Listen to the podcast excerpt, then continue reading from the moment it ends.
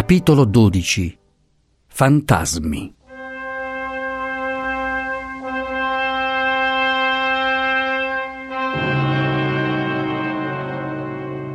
La sera di quello stesso giorno una conversazione fiorita si raccolse nella sala rossa della marchesa. Pasotti vi portò seco a forza la sua disgraziata moglie e quasi a forza il signor Giacomo Puttini, riluttante invano ai capricci dispotici del controllore gentilissimo. Vennero pure il curato di Puria e il Paolin, curiosi di veder l'effetto della tragedia di Oria sulla vecchia faccia di marmo. Il Paoli trascinò seco il buon Paolon, mollemente riluttante anche lui, come un pecorone.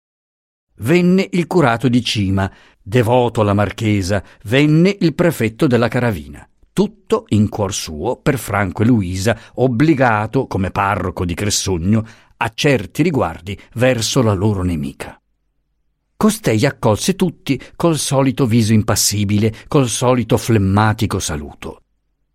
Si fece sedere accanto, sul canapè, la signora Barborin, alla quale il padrone aveva proibito il minimo accenno ai casi di Oria. Si lasciò ossequiare dagli altri. Fece le solite domande al Paolini e al Paolon circa le rispettive loro dame e soddisfatta d'aver appreso che la Paolina e la Paolona stavano bene, incrociò le mani sul ventre e tacque dignitosamente in faccia al semicerchio dei suoi cortigiani. Pasotti, non vedendo Friend, si informò subito di lui con ossequiosa premura. Il Friend, por Friend. Benché se lo avesse avuto nelle grinfie, solus cum solo, quel brutto diavolaccio ringhioso che sciupava i calzoni a lui e le sottane a sua moglie, lo avrebbe strozzato con gioia. Friend era infermo da due giorni Tutta la brigata si commosse e lamentò il caso con la segreta speranza che il maledetto mostro fosse per crepare. La Pasotti, vedendo tante bocche parlare, tante facce diventar contrite e non udendo una parola, suppose che si discorresse di Oria. Si rivolse al Paolon suo vicino, lo interrogò con gli occhi, spalancando la bocca, indicando col dito la direzione di Oria. Il Paolon le fece segno di no. Parlen del cagneux, diss'egli. La sorda non intese.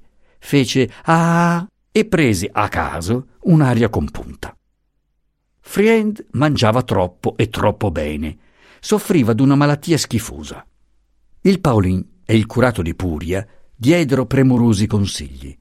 Il prefetto della caravina aveva espresso altrove la temperata opinione che fosse da buttarlo nel lago con la sua padrona al collo. Mentre si parlava con tanto interesse della bestia di casa, egli pensava a Luisa, stravolta, livida, come l'aveva vista la mattina, quando s'era opposta come una forsennata, prima alla chiusura della bara, poi al trasporto, e quando nel cimitero aveva gettato lei con le sue proprie mani la terra sulla bambina, dicendole d'aspettarla, e che sarebbe presto discesa a giacer con lei e che quello doveva essere il loro paradiso. Se si parlava con interesse del rognoso Friend, i fantasmi della bambina morta e della madre disperata erano però nella sala. Quando nessuno seppe più che dire del cane e vi ebbe un momento di silenzio, i due fantasmi squallidi furono uditi da tutti domandar che si parlasse di loro e ciascuno li vide negli occhi della persona che li amava, la sorda Pasotti. Suo marito cercò subito una diversione, propose al signor Giacomo un problema di tarocchi. Uno scartante che ha tre cartine, tutte figure, una dama e due cavalli, e ha pure il matto, cosa deve fare? Scartare la dama e un cavallo o i due cavalli? Il signor Giacomo si mise a soffiare a tutto vapore, gonfiando le gote rosse e il cravattone bianco. Aff, eh no, controllore gentilissimo, no, la me dispensa, dalle dame no dico, ma dai cavai mi so sta sempre lontan. Aff. Gli altri tarocchisti raccolsero in fretta il problema. I fantasmi non furono più uditi e ciascuno respirò. Erano le nove. Alle nove di solito il cameriere entrava con due candele accese e apparecchiava il tavolino del tarocco in un angolo della sala, fra il gran camino e il balcone di ponente. Allora la marchesa si alzava e diceva con la sua flemma sonnolenta Se crede. I due o tre presenti rispondevano Sem chi? e incominciava l'entro in tre o la partita in quattro. Il vecchio cameriere, affezionatissimo a don Franco, esitò quella sera a portare i lumi. Non gli pareva possibile che la padrona e i signori avessero il coraggio di giuocare.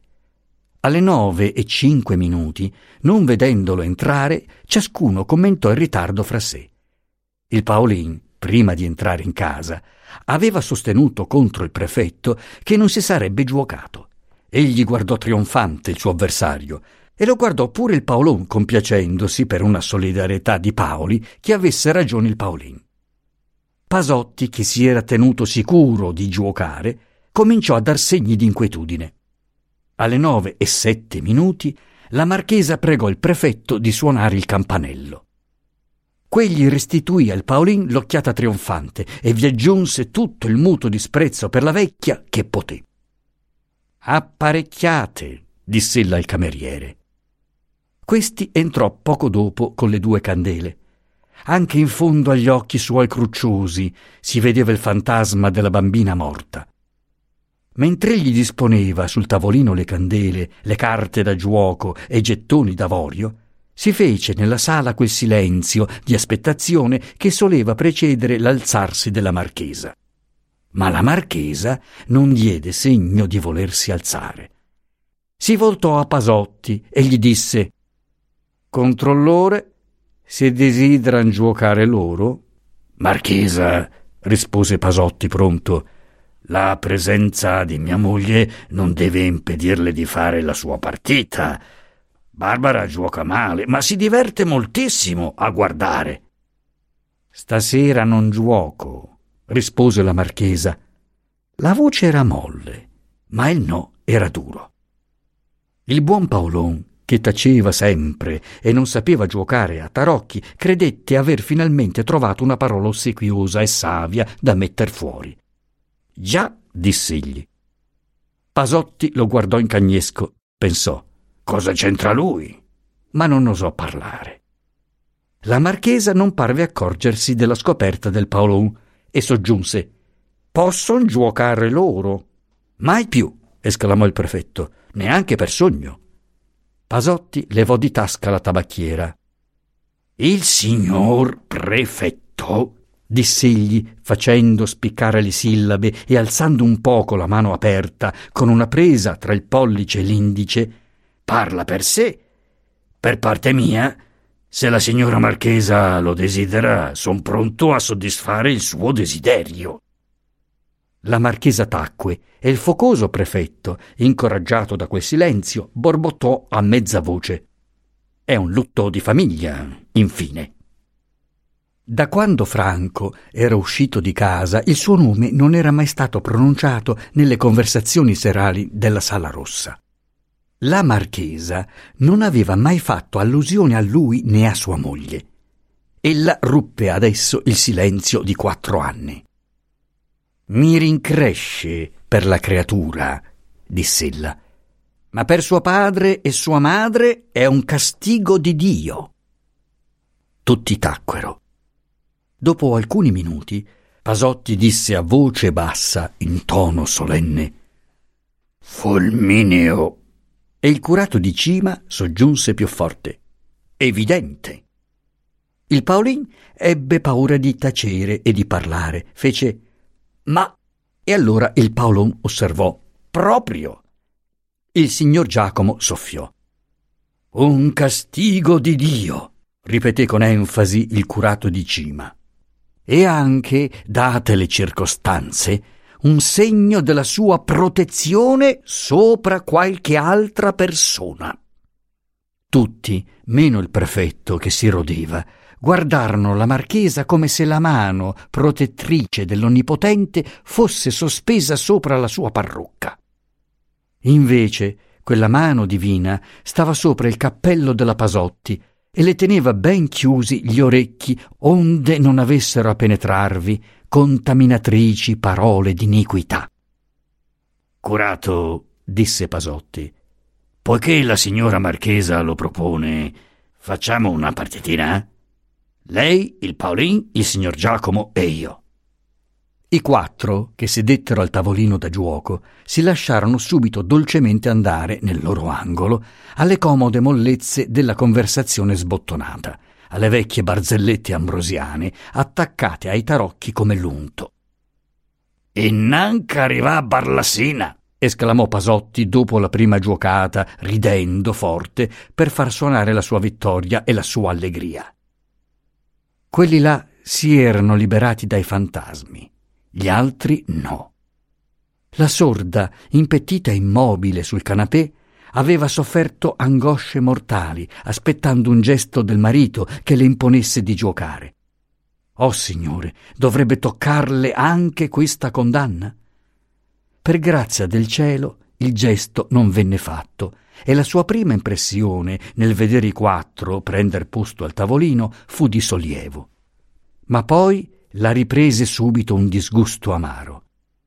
Che insulto quel gioco alla sua Luisa. Che disprezzo per la povera cara ombrettina morta. Nessuno le parlava, nessuno faceva attenzione a lei. Ella si mise a recitare mentalmente una fila di pater, ave e gloria, per la cattiva creatura seduta all'altro angolo del canapè, tanto vecchia tanto vicina a comparire davanti a Dio. Le dedicò la preghiera per la conversione dei peccatori che soleva dire mattina e sera per suo marito da quando aveva scoperto certe sue familiarità con una bassa persona di casa. Il prefetto, a udir gli schiamazzi di Pasotti, si alzò, prese congedo. Aspetti, gli disse la marchesa, di prendere un bicchier di vino. Alle nove e mezzo soleva capitare una bottiglia preziosa di San Colombano vecchio. Stasera non bevo, rispose il prefetto eroicamente. Son troppo sottosopra da questa mattina in poi. Il Puria sa perché. Ma, fece il Puria sottovoce, è stata una gran tragedia, già.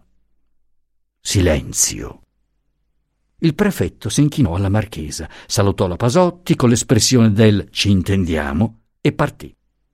Il curato di Puria, corpo grosso e cervello fino, studiava la marchesa senza parere. Era ella tocca o no dai fatti di Oria? L'essersi astenuta dal giuoco gli pareva un indizio dubbio. Poteva averlo fatto per rispetto al proprio sangue in astratto, Osservandola bene, il curato notò che le sue mani tremavano.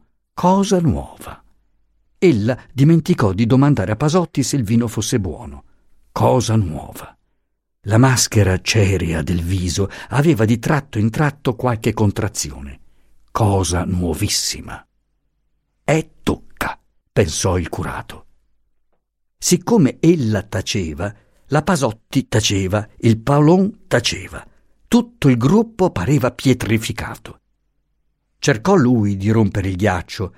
Non trovò di meglio che voltar quelle teste verso il tavolino del giuoco e commentare le apostrofi di Pasotti, le proteste del Paolin, i Nodigo e gli apf del signor Giacomo. La marchesa si scosse un poco, si compiacque di osservare che i giocatori si divertivano. La Pasotti non udì né disse mai parola e gli altri tre finirono col parlare di lei. La marchesa si dolse che fosse tanto sorda che non si potesse farle un po' di conversazione. Gli altri due dissero di lei tutto il gran bene che meritava e che dice ancora chi la ricorda. Ella stava lì malinconica e muta, non sospettando affatto d'essere il soggetto dei loro discorsi. Il Signore proteggeva la sua profonda, ingenua umiltà non le lasciava penetrare negli orecchi le lodi della gente, ma solo le strapazzate del consorte. I suoi grandi, compunti occhi neri si ravvivarono quando il signor Giacomo pronunciò un gran soffio finale. e i colleghi, lasciate le carte, si abbandonarono sulle spalliere delle rispettive seggiole a riposare alquanto, a ruminar il piacere del giuoco. Finalmente il suo signore si avvicinò al canapè, le fece segno di alzarsi. Per la prima volta in vita sua, forse, ella fu contenta di salire in barca, con grande meraviglia del Puria, il quale dichiarò che sul lago, di notte, era un fifone. È vero che a cento passi da Cressugno l'orrore del lago e delle tenebre la riprese. Pensò allora con invidia il curato, del quale udiva la voce sopra il tention fra gli ulivi. Addio, fifone! gridò Pasotti. Il fifone non udì. Egli e il Paolin discorrevano sottovoce, ma con gran calore, commentando le parole della marchesa, del prefetto, di Pasotti, cercando di frugar nel cuore della vecchia, disputando se vi fossero pietà e rimorsi. Il curato era per il sì, il Paolin per il no. Il Paolon precedeva con l'ala lanterna, mettendo continui, inintellegibili grugniti. Il Paolin andò poi mordendo tutto che fosse da mordere, la durezza della marchesa, la malignità di Pasotti, la dabbenaggine di sua moglie, la cortigianeria del Cima, la temerità del prefetto, le pazzie di Luisa e di Franco, la debolezza dell'ingegner Rivera, tante altre colpe di vivi e di morti. Durezze, debolezze, malignità, ostinazioni, cortigianerie, dappertutto, secondo lui, c'era in fondo quell'egoismo porco. Che gran mon mincion! fu il suo riassunto finale. Che senta, Karel Mecurat, quando è quel po' di rise verza con quel po' di formaggio per sora, l'ha sempre andato scossa al diavolo, che le mei. Dopo una sentenza tanto logica, nulla restava più a dire né a grugnire, e la piccola comitiva, giunta in capo alla salita, procedette silenziosa per le umide ombre dei campò, nell'odor fresco dei castagni e dei noci, senza accorgersi di uno spettro che passava in aria volto a Cressogno. Partiti i suoi ospiti, la marchesa suonò il campanello per il rosario, che non si era potuto dire alla solita ora. Il rosario di casa Maironi era una cosa viva che aveva le sue radici nei peccati antichi della marchesa e veniva sempre più sviluppandosi mettendo nuovi ave e nuovi gloria a misura che la vecchia dama avanzava negli anni e si scorgeva più netto e visibile a fronte un teschio schifoso, il proprio. Perciò il suo rosario era lungo assai. I peccati dolci della protratta gioventù non le pesavano troppo sulla coscienza, ma qualche grossa furfanteria d'altro genere, misurabile in lire, soldi e denari, mal confessata e quindi mal perdonatale, le dava una modestia sempre compressa a furia di rosari e sempre rinascente. Mentre chiedeva al creditore grande la remissione dei suoi debiti, le pareva che egli avesse facoltà d'accordarla intera. Invece dopo le si levavano da capo in mente le facce cruciose dei creditori piccoli, ritornava con esse il dubbio del perdono e la sua avarizia, la sua superbia avevano a lottare con il terrore di un carcere perpetuo per debiti oltre la tomba. Recitate le preghiere per la conversione dei peccatori e quelle per la guarigione degli infermi, prima di venire al De Profundis, annunciò tre Ave Marie nuove secondo la sua intenzione. La guattera, una semplice pia contadina di Cressogno, suppose che le tre Ave Marie fossero domandate per quei poveretti di Oria e le recitò con tutto lo zelo. Le Ave Marie della Guattera urtarono e dispersero quelle della padrona, che chiedevano sonno, riposo di nervi e di coscienza. Quanto alle Ave Marie degli altri, esse furono dette secondo la loro comune intenzione, che non restassero, come troppo spesso accadeva, definitivamente appiccicate al rosario. Nessuno, insomma, poté arrestare lo spettro nel suo cammino. La marchesa si ritirò verso le undici, prese dell'acqua di cedro e, avendo la cameriera incominciato a parlare di Oria, di Don Franco che si sussurrava essere arrivato, le impose silenzio. Era tocca, sì. Aveva sempre davanti agli occhi l'immagine di Maria come l'aveva veduta una volta passando in gondola sotto la villetta Gilardoni. Piccina, con un grembiale bianco, i capelli lunghi e le braccia nude, stranamente somigliante ad un bambino suo mortole a tre anni. Sentiva ella affetto, pietà. Non sapeva ella stessa quello che sentisse. Forse dispetto e sgomento di non sapersi liberare da un'immagine molesta. Forse paura di questo pensiero, che se non fosse stato commesso certo grosso peccato antico, se il testamento del marchese Franco non fosse stato arso, la bambina non sarebbe morta. Come fu a letto, si fece leggere altre preghiere dalla cameriera. Le ordinò di spegnere il lume e la congedò. Chiuse gli occhi. Cercò di non pensare a niente e si vide sotto le palpebre una chiara macchia informe che si venne disegnando in un guancialetto, poi in una lettera, poi in un gran crisantemo bianco e poi in un viso supino, morto, che diventava via via più piccolo. Le pareva già di assopirsi, ma per effetto di quest'ultima trasformazione le vibrò nel cuore il pensiero della bambina. Non vide più nulla sotto le palpebre. Il sopore si dileguò ed ella aperse gli occhi, inquieta, ma contenta. Si propose di pensare una partita di tarocchi per cacciare le immaginazioni moleste e richiamare il sonno. Pensò ai tarocchi.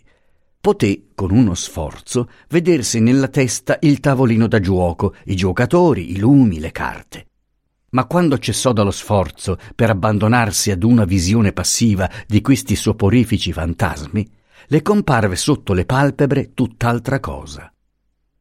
Una testa che cambiava continuamente lineamenti, espressione, attitudini, e che venne per ultimo lentamente ripiegandosi avanti sopra se stessa come nel sonno o nella morte, non mostrando più che i capelli. Altra scossa di nervi. La marchesa riaperse gli occhi e udì l'orologio della scala suonare. Contò le ore. Dodici. Già mezzanotte e non poter dormire. Stette alquanto ad occhi aperti ed ecco adesso immagini nel buio come prima sotto le palpebre. Cominciavano da un nucleo informe e si svolgevano continuamente. Si disegnò un quadrante d'orologio che diventò un occhio spaventato di pesce un occhio umano severo. Ad un tratto venne alla marchesa l'idea che non riuscirebbe a dormire e il sopore, già inoltrato, andò rotto da capo. Allora ella suonò il campanello. La cameriera si fece chiamar due volte e poi venne mezzo svestita, dormigliosa. L'ordine fu di posare il lume sopra una sedia per modo che dal letto non si potesse vedere la fiamma, di prendere un volume di prediche del Barbieri e di leggere a mezza voce. La cameriera era abituata a somministrare questi narcotici. Si pose a leggere e in capo alla seconda pagina, udendo il respiro della padrona farsi greve, andò pian piano smorzando la voce per un mormorio inarticolato fino al silenzio. Aspettò un poco, ascoltò il respiro regolare e pesante, si alzò a guardare la faccia cupa, supina sul doppio guanciale, con le sopracciglia aggrottate e la bocca semiaperta, prese il lume e si ritirò in punta di piedi. La marchesa dormiva e sognava. Sognava di giacere sulla soglia nello stanzone buio di un carcere, con i ceppi ai piedi, accusata di assassinio. Entrava il giudice con un lume sedeva presso a lei e leggeva una predica sulla necessità della confessione. Ella gli si protestava innocente, ripeteva Ma non sa che si è annegata da sé. Il giudice non rispondeva, leggeva, leggeva sempre con voce compunta e solenne. E la marchesa insisteva No, non l'ho uccisa. Non era flemmatica nel sogno, si agitava come una disperata Badi, rispondeva il giudice, la bambina lo dice. Egli si alzava in piedi e ripeteva Lo dice. Poi batté forte le mani palma a palma ed esclamò Entrate. Fino a questo punto la marchesa aveva sentito, sognando, di sognare. Qui credette svegliarsi. Vide con orrore che qualcuno era entrato, infatti. Una forma umana, debolmente luminosa, stava a sedere sulla poltrona, ingombra di vesti, presso il suo letto, sì che ella non poteva vedere la parte inferiore dell'apparizione. Il busto, le braccia, le mani raccolte insieme avevano un colore biancastro e contorni alquanto incerti. La testa, appoggiata alla spalliera, era nitida e circonfusa d'un chiaror pallido. Gli occhi scuri, vivi, fissavano la marchesa. Che orrore! Era veramente la bambina morta. Che orrore! Che orrore! Gli occhi dell'apparizione parlavano, lo dicevano. Il giudice aveva ragione. La bambina lo diceva, senza parole, con gli occhi. Tu, nonna, tu sei stata, tu. Io avrei dovuto nascere e vivere nella tua casa. Tu non l'hai voluto. Sei condannata alla morte eterna. Gli occhi soli, i fissi, tristi, pietosi occhi dicevano tutto questo ad un tempo. La marchesa mise un lungo gemito, stese le braccia verso l'apparizione, credendo dir qualcosa e non riuscendo che a rantolare Ah, ah, ah. Mentre le mani, le braccia, il busto del fantasma sfumavano in una nebbia, i contorni del viso illanguidivano e solo rimaneva intenso lo sguardo, che finalmente pure si velò rientrò quasi in un lontano e profondo se stesso, null'altro rimanendo dell'apparizione che poca fosforescenza, poi assorbita dall'ombra. La marchesa si svegliò di soprassalto, ansante. Non si ricordò del campanello, si provò a gridare e non riuscì a mettere fuori la voce. Con un impeto della sua volontà potente, ancora nello sfacelo delle forze, cacciò le gambe dal letto, Discese, fece due passi brancolando nel buio, incespicò nella poltrona, si aggrappò ad una sedia, cadde con essa pesantemente sul pavimento. Si mise a gemere. La cameriera si svegliò al tonfo, chiamò, non ebbe risposta. Udì il gemito e, acceso il lume, accorse. Vide nella penombra, tra la sedia e la poltrona, qualche cosa di bianco ed enorme che si divincolava sul pavimento come una bestia mostruosa del mare tirata in secco. Gridò, corse al campanello, svegliò d'un colpo tutta la casa e si precipitò ad aiutar la vecchia che rantolava. Il prete, il prete, il prefetto, il prefetto.